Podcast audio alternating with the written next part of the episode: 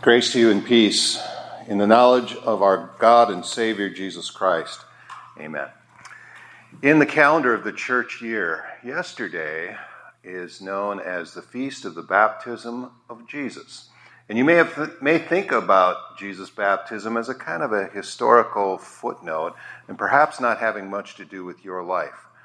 It actually has a lot to do with your life, as we'll discuss this morning. Our text comes from the Gospel of Saint Matthew, chapter three, beginning with verse thirteen. Then Jesus came from Galilee to John at the Jordan to be baptized by him. And John tried to prevent him, saying, "I need to be baptized by you, and are you coming to me?" But Jesus answered and said to him, "Permit it to be so now, for thus it is fitting for us to fulfill all righteousness." Then he allowed him. When he had been baptized, Jesus came up immediately from the water, and behold, the heavens were opened to him, and he saw the Spirit of God descending like a dove and alighting upon him. And suddenly a voice came from heaven saying, "This is my beloved Son, in whom I am well pleased." This is the word of God. In the name of our Savior, Jesus Christ, who fulfilled all righteousness for us. Dear friends in Christ, A Tale of Two Cities is one of Charles Dickens' most famous novels. Some of you may have read it if it's still part of the high school literature curriculum. Anybody? Yes? No? That's really unfair. We had to read it when I was in high school. As the title implies, it's a story that is set in two cities, the great capitals of Europe, Paris and London, at the time of the French Revolution. And at first glance, it might seem like these two cities had very little in common, especially since Paris was embroiled in this terrible revolution and uh, England at the time was at peace. But in his masterful prose, Dickens makes the point that Uh, just as the citizens of France were subjected to uh, oppression and um, various forms of corruption and terrifying events, so also the citizens of England were subject to many of the same things, only in different ways. You'd think the two cities could hardly have had less in common, but through the eyes of Charles Dickens, they end up having a lot of things the same. You and Jesus have something in common. Did you know that? You both were baptized. There are differences, of course. Jesus had no sins to wash away. He had nothing to repent of, even once. Well, you and I, of course, need to repent every single day. However, there are important similarities as well. If you haven't thought about your baptism for a while, in fact, if you don't think about and take comfort in your own baptism every single day, you're missing out on a great source of reassurance and godly comfort. Our theme this morning is A Tale of Two Baptisms, Jesus' baptism and yours. You probably know that Jesus' baptism marked the beginning of his official ministry. What you may not have realized is that your baptism does many of the same things for you that it did for him. And the first commonality we notice is that both, unfortunately, are opposed by man. The opposition to Jesus' baptism came from the least likely source, John the Baptist himself. Our text says he tried to prevent Jesus. The idea that he, a sinner, should baptize the Son of God didn't make any sense to him. By the way, have you ever noticed how often this happens in Scripture? Where Jesus' own followers, often his own disciples, try to prevent him from carrying out the will of his heavenly Father. They obstruct him, try to keep him from doing his work as the world's Redeemer, tried to keep Jesus from blessing the children, tried to keep Jesus from going up to Jerusalem and going to the cross. What about you? Are you ever guilty of trying to prevent Jesus? Does your faith depend on what makes sense to you? Does God's word have to pass the test of your understanding, have to align with your feelings and your emotions before you'll obey it? If there's some part of God's word or God's will for your life are you that you don't agree with, are you free to just disregard that part? May it never be. James Kennedy once said that it's impossible for a Christian to say no, Lord, to Jesus. Because if you say no to him, then he's not your Lord.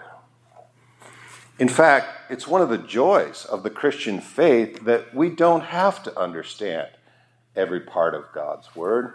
Much of it is beyond our understanding. All we have to do is believe it, and the Holy Spirit enables us to do that. The Bible gives us all the answers we need. As the psalmist says, your word is a lamp unto my feet and a light unto my path. As for those mysteries, the things that are just beyond our human comprehension, we don't have to worry about that. We can just leave that to God. That's what John the Baptist did. Here's another commonality between Jesus' baptism and yours. It bestows the Holy Spirit.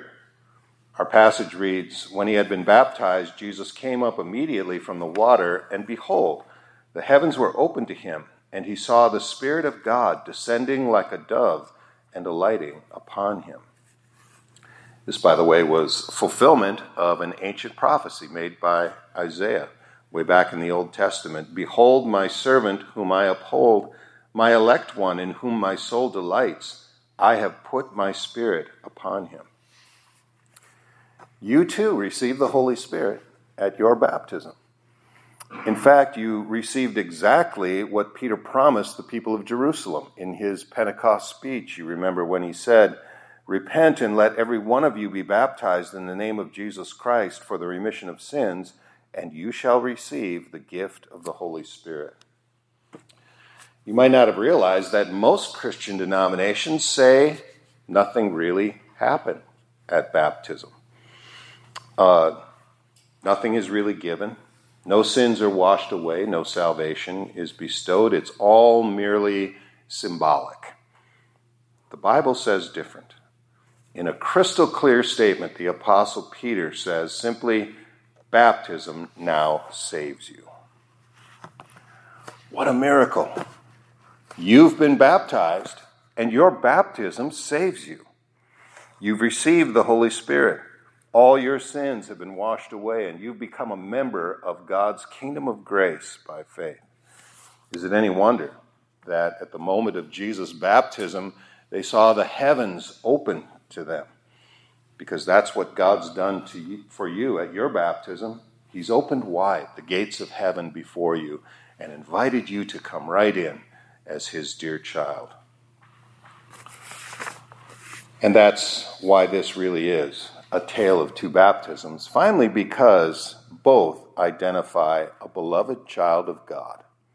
We read, suddenly a voice came from heaven saying, this is my beloved Son, in whom I am well pleased.